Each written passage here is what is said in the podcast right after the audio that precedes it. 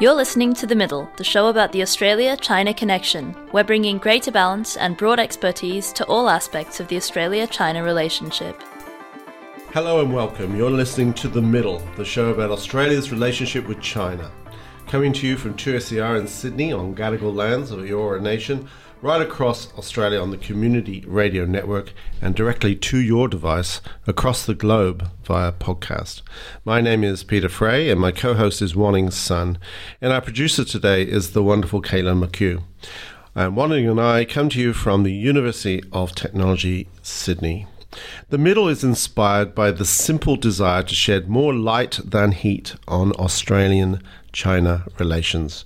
To do that, every week we explore one aspect of the relationship with two subject area experts. And if you'd like to catch up with previous episodes in either English or Mandarin, please go to themiddleau.com. And you can even see what we look like if you fancy that. So, Wanning, perhaps you should tell us what this week's episode is all about. Yes, thanks, Peter. Uh, this week we're talking about Australian media's coverage of China. Now we're asking some questions here. Are Australian journalists doing an okay job in covering China? Uh, or are there any problems in the Australian media's coverage of China? Does the media deal in feelings more than facts when it comes to China? Mm. And how do news organizations create quality reporting on China as a newsroom budget eh, continue to dwindle? Today, we have two guests who are very, very well qualified to answer these questions. Glenda Korporaal is joining us from Beijing. Glenda is a senior financial journalist from The Australian with more than 30 years' experience reporting on business and finance around the world. And in the studio, we have Sulin Tan. And Sulin is a journalist at the Australian Financial Review, re- uh, reporting on a wide range of things, but most recently on Asia, China, and politics. And Sulin, you've been doing quite a lot of real estate reporting as well.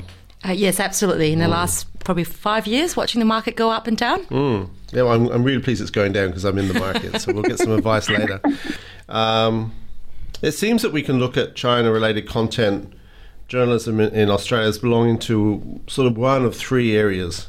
There's reporting about China, there's reporting on Australia China relations, and then there's reporting on Chinese influence. So, I mean, you might dispute those three characterizations, but how would you, let's start with you, uh, Sulin, how would you assess the media's performance in those three areas? Um, poor. extremely poor, and I'm not going to hold back here. I um, I I've spent uh, the last few years watching the coverage go from you know reasonably curious to absolutely radicalized and one-sided. Uh, it just seems that certain journalists, uh, particularly even the ones who are very experienced, have a certain agenda. Uh, they're set in their minds that there is some kind of a conspiracy theory, and they're going down every possible path looking for something. And almost always without evidence and almost always without a voice from the other side. So, in okay, that sense, well, I'm sure we're going to come back to that theme. What about you, Glenda? Are you? Th- I mean, those I don't know those three years reporting about China, reporting on Australia-China relations, and then reporting on China influence. Because perhaps what Sulin's getting at is more prevalent in reporting on China China influence questions. But you know, she might dispute that. What do you think, Glenda? Well, there has been an enormous uh, increase in reporting on China influence, uh, security, seeing China as a threat. Um, just, uh, I'm in Beijing, so I have to. All I can do is, you know, follow online as, as everyone else. So it, it does seem like almost every story um, or story after story is looking to um, have China as the red under every bed. I mean, it's interesting with the story on the on the hacking of the uh, email in Parliament House. Now, the Prime Minister announced that it, it could have been a state actor or whatever, and and yet, and, and look, maybe there are briefs. This is what I don't know. Are there uh, journalists being briefed in Canberra by uh, various interests? Um, because journalist after journalist then just said, "Oh, it's China." Um, yeah, there wasn't there, China wasn't named, but the, the assumption was it was China. Yeah. And, Yeah. and and the question is, uh, maybe I mean, you know, maybe these journals are being briefed by someone or security interests or or whatever, um, whatever it is. There, this this kind of reporting is uh, has become almost a prevalent reporting.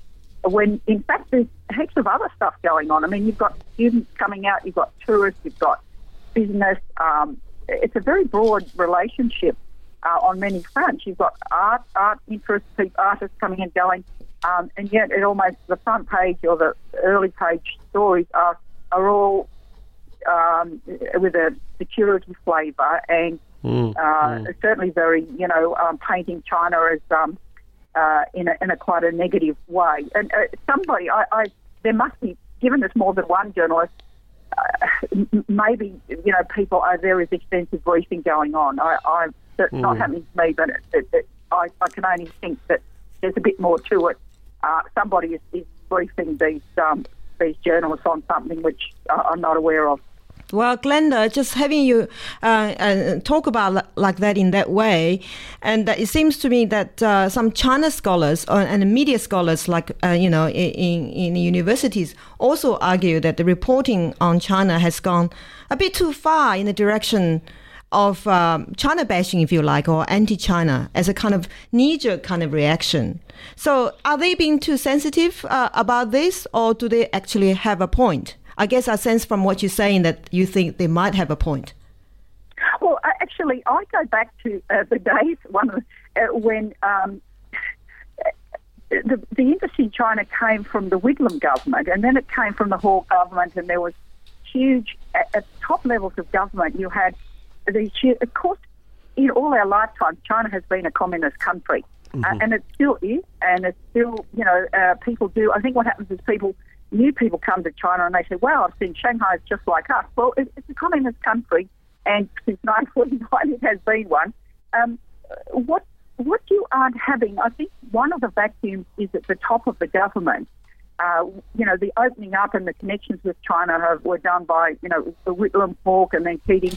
Um, it, it seems at the top level of the government now, there's not a, um, you know, the, the, the, there's an ambivalence about China, and I think that feeds through into into um, into journalism and thinking. But but there's clearly with this Huawei story, um, it, it fits into intelligence and security, and, and clearly all around the world, um, journalists are being briefed or fed or whatever stories by various sources, and, Yeah, and it's yes, bubbling yeah. through into the coverage. Well, let's ask Sulin the same question. Do you think journalists might have been briefed somehow? Yeah, I think so. I think there's a fair amount of behind the scenes kind of political maneuver here. Instead of actually coming out and saying what they need to say, or even standing up for what their rights are, absolutely no no wrong defending Australia's national interests or, or security, but they don't. They do it in a clandestine fashion. You know, just going around the back and dropping it with certain,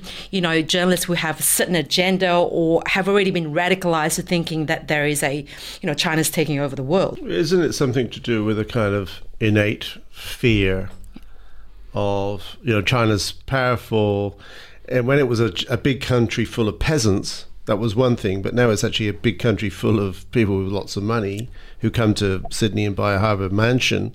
So that's not the model that we expected, right? That's Yeah. not the China that we could understand. We wanted a China that would take our wheat and wool and you know, but be a bit wouldn't get too bolshy. Now we have China rising as a superpower. and and, theref- and therefore it reflects a narrow-mindedness of mm. the Australian people, mm. and particularly its Australian leaders and government, because it's it's their job to educate and guide in that the world's changing, It's- China's changing, and uh, instead of looking to breach Uh, Just that to you, relationship, they're it trying to push reporting on the ground from China? I mean, are there pressures on, you uh, in terms of what you can and can't do? Uh, the influences on you? Do you do you, do you feel that you're, uh, you know, what you do is being watched and and all that sort of stuff, or uh, do you have relative freedom? Yes to all of that. In that, in that, like, but the Australian government, I know, monitors what I write as well. um, of course it does. So, um, uh, and and the Chinese government would do that, and the Chinese embassy. But you know, that that's life being a journalist. In some ways, you know, there's a lot more openness in the sense that you've got a you've got internet controls, but really you've got so you've got the party congress. Well, there's a website for it. They're updating it. Um, there, if there's a press conference, they're reporting from it, um, and I can get that fairly instantly. Now, it's probably not being reported in the way a critical journalist would do, but uh, there's a foreign uh, ministry press conference at three o'clock every afternoon. Uh, I'm free to go, and anyone, any, any foreign journalist, any registered is free to go and ask a question, and that you can get the next day on, on um, an English transcript. So, in some ways, um, and if I want to get on a plane, in theory, apart from to bed, um, I could probably go somewhere. Um, countering that is, is a change in tone of, of the government really um, uh, controlling more, um, putting more pressure on Chinese people about what they can say publicly.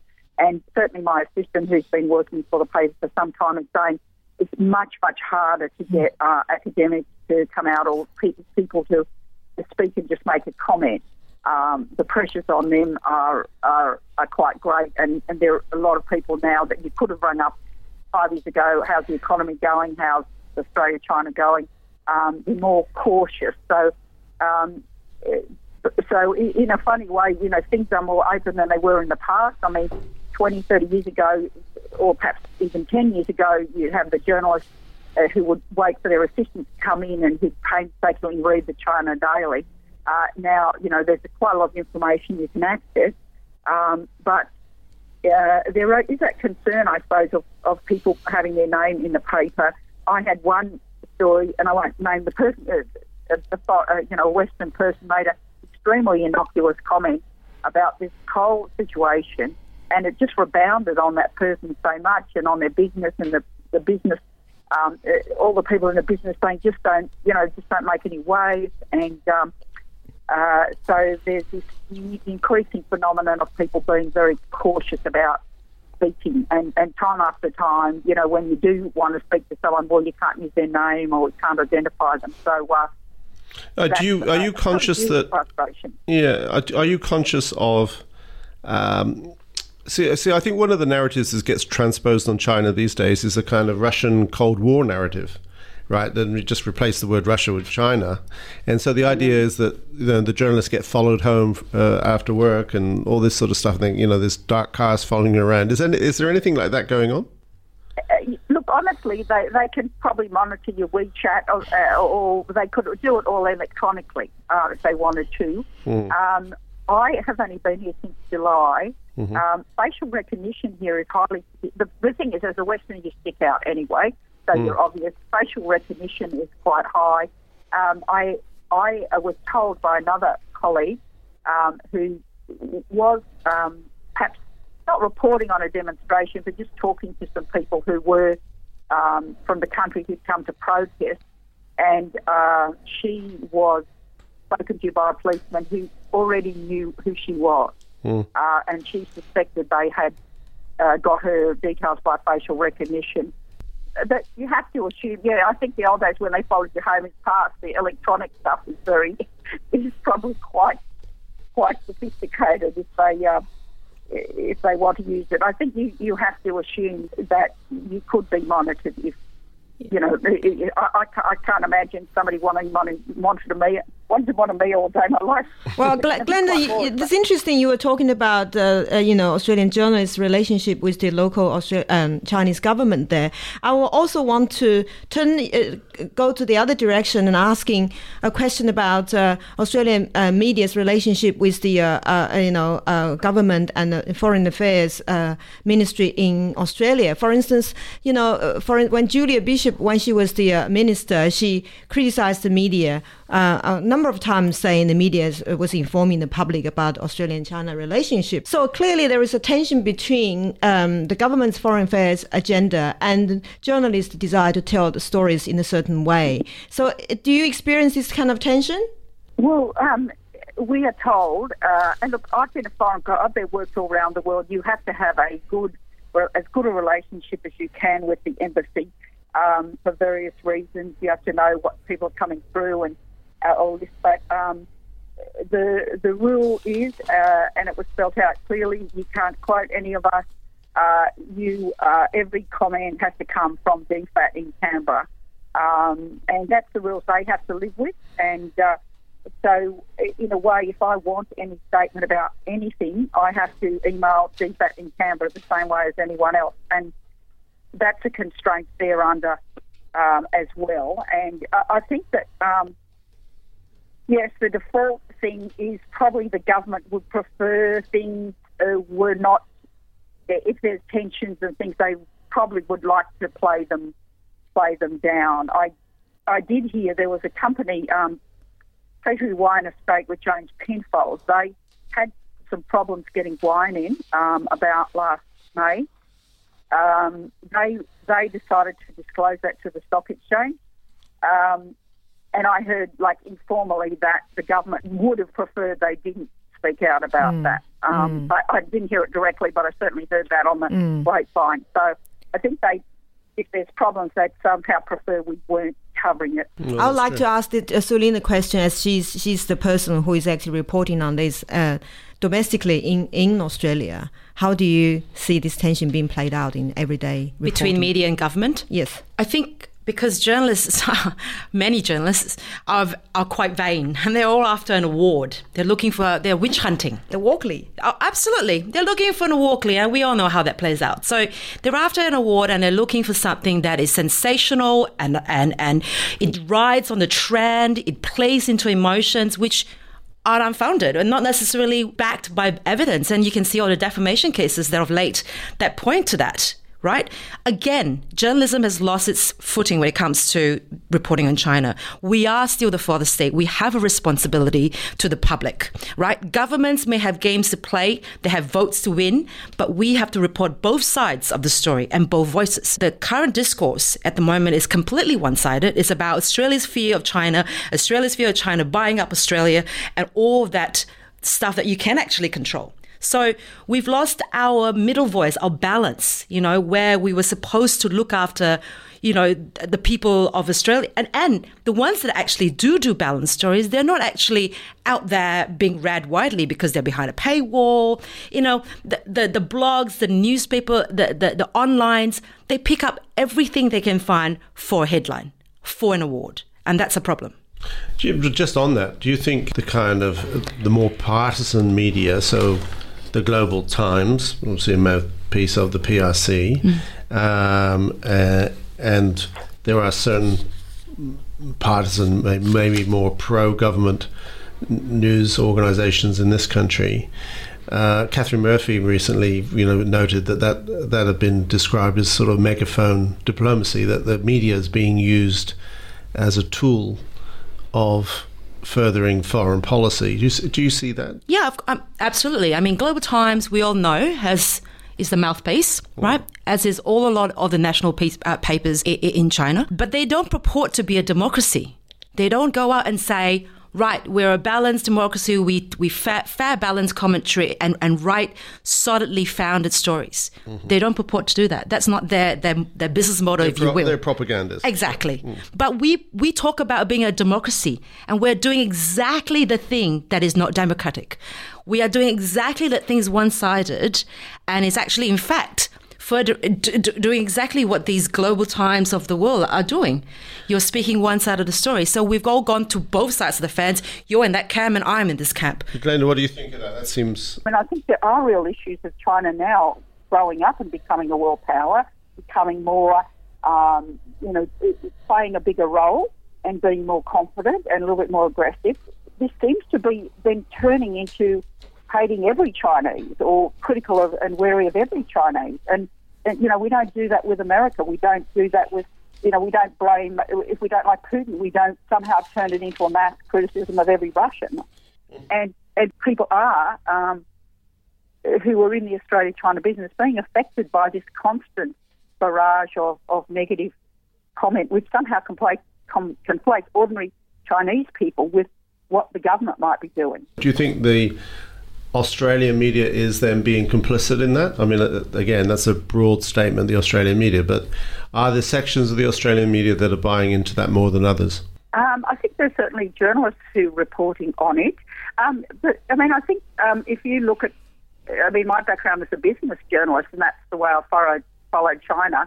Um, If you look in the business section, we're, very, we're daily reporting actually business deals with China, you know, Blackmores or what, or so there are other streams, and uh, there are other streams of the paper.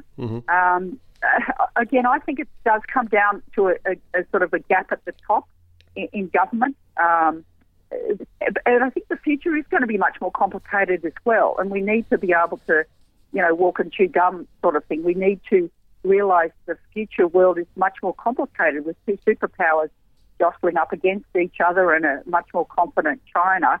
And we and the government hasn't worked out how really to deal with that. Uh, it'd be interesting to see how perhaps Penny Wong will will do. Um, so there's not a, a leadership coming from the government, or in fact, as Turnbull has revealed, perhaps in the speech he's made, um, yeah, he, his main focus was on the security issues or perceived security um, security issues. Um, so, look, there are other streams of, of reporting as well that are there to be found, but I suppose the main the main thing that's getting in the papers at the moment is um, somehow this security threat Yeah. issue and these unnamed spying and hacking and um, all these other unnamed for evil forces that we're, Yes. supposed to be worried about. forces, yes. So um, I guess in some ways the media has been criticized uh, for its coverage on issues to in, in, in terms of China influence. For instance, uh, Peter Manning, who was a former uh, former ABC person, he described uh, this kind of uh, a trend and of journalism to move from investigation to what he called access journalism, and um, and also James Laurenceson at UTS uh, also produced a report which aims to uh, debunk a whole range of myths, if you like, about China's power and influence. Um, so.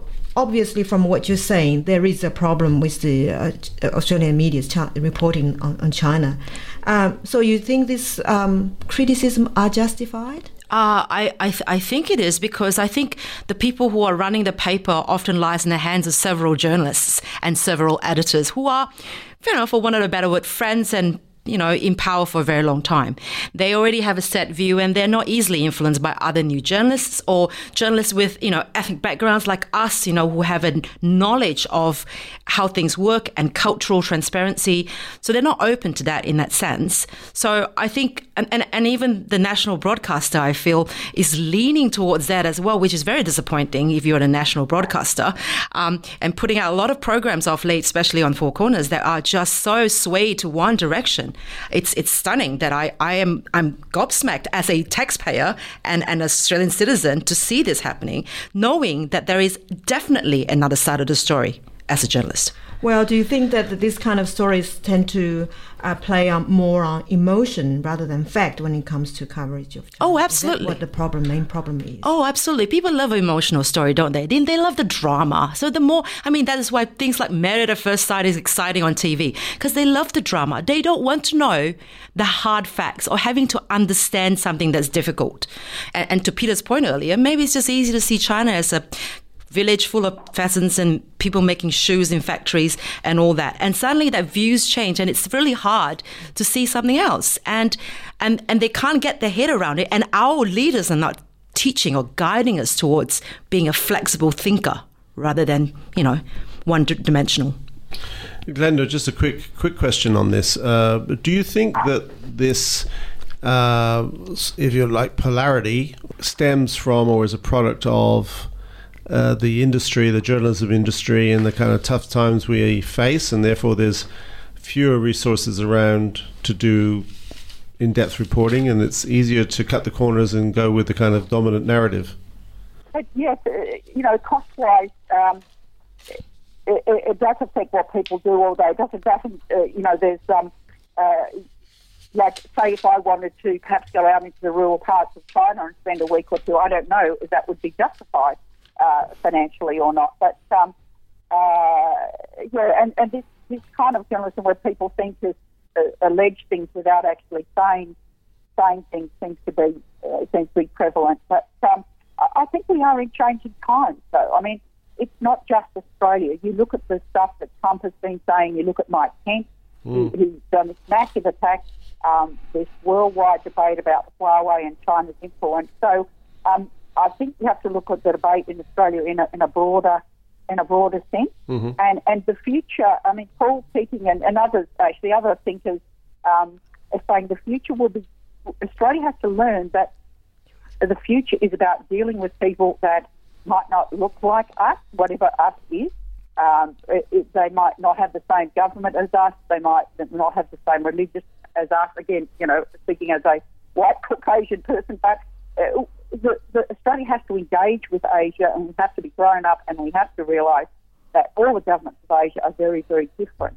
Well, gla- we have to not just jump up and down and say, "Well, this is not a democracy." Right. And it takes a complexity Yes. in doing that, and I think that complexity i- i- is missing. Uh, and my fear is that Australia will lose opportunities because there's plenty of other countries who are in here trying to do business and have a relationship, Mm. And and you have to constantly engage with China. Yeah. It changes very quickly, um, and, and now it's a very proud country. So I'm not defending everything it does, but I think we need to keep engaging in a um, uh, in a more sophisticated way. Not if, if we just are throwing rocks from the outside, well, you know, we'll just live in our little island and we won't be part of uh, this sort of Asian um, Asian growth story which is happening. Well, Glenda, you, you've just talked about the need to, to look at the complex picture and the need to avoid simplicity, being simplistic, and uh, which I think is absolutely crucial here. So here is a question I want to uh, put to you and Sulin, but you first. Uh, that is, if you are asked to come up with uh, uh, some recommendations for, say, Australian journalists reporting on China, uh, let, let's call them best practices in, in reporting China, what would you recommend? Well, I suppose the more journalists that come here, the better, um, and try and understand it. Um, from China's side, too, they get a bit thin-skinned. Like uh, sometimes I talk to the Chinese side, and they say, "Why are you criticising?" And I say, "Well, if we criticise Donald Trump every day as well." um, yeah, I, I think perhaps the more uh, journalists that come here and, and try and engage and realise it's a very complicated, uh, interesting but complicated um, country, the better. Uh, maybe getting you know editors up here a bit more as well. You know, senior people in the paper to to understand what what uh, what life's about. Um, and again, you know, leadership perhaps at, at the political level of of taking us forward in, in a complicated world. Um, and again, very interesting to see if Labor uh, and Labor traditionally is engaged with China in a better in a uh, in a better way than, than the Liberals in a way. But you know, we're we're in a uh, we're in a new world. So again, the more I suppose you know, more co- the more coverage, the more people we can get to come up here and, and see what's going on, um, and and just engagement, just constant engagement, rather than perhaps sitting sitting uh, and just sort of throwing rocks, um, which is easy to do. So that kind of exposure and immersion is really crucial to getting a, a, a sense of what's happening on the ground. I, I get that sense from you, Glenda. That's the message you want to get through, right? Yes, um, what struck me is in moving here is how important China is to Australia, of course, and to the world. I mean, and and it it's growing. I mean, it's grown enormously, and yet it's um, it, but it's still a still a communist government. Uh, but it's saying we're going to do it in our way. And how do you engage with that? How do you how do you report the positives and negatives of that? It's Yeah. very complicated, and um, we need more. Yeah, we need we need to be able to approach China in a complex way. Yeah, well, increasing, yeah, increasingly, China is reported both from people like you who are based in China and people like Sulin who are based in Australia. So I would ask Sulin the same question. Uh, if you are asked to come up with a list of recommendations in best practices in covering China, what would you recommend? I'd say that, you know, I'll even break it down from immersion. Just very simply, if you're in Australia, go and spend some time with your Chinese friends. Go and have lunch and dinner with Chinese students. Go and, you know, speak with new migrants. Go to the neighborhoods where they live. You know, actually, if you don't speak Mandarin, that's okay. Bring a friend, bring a translator.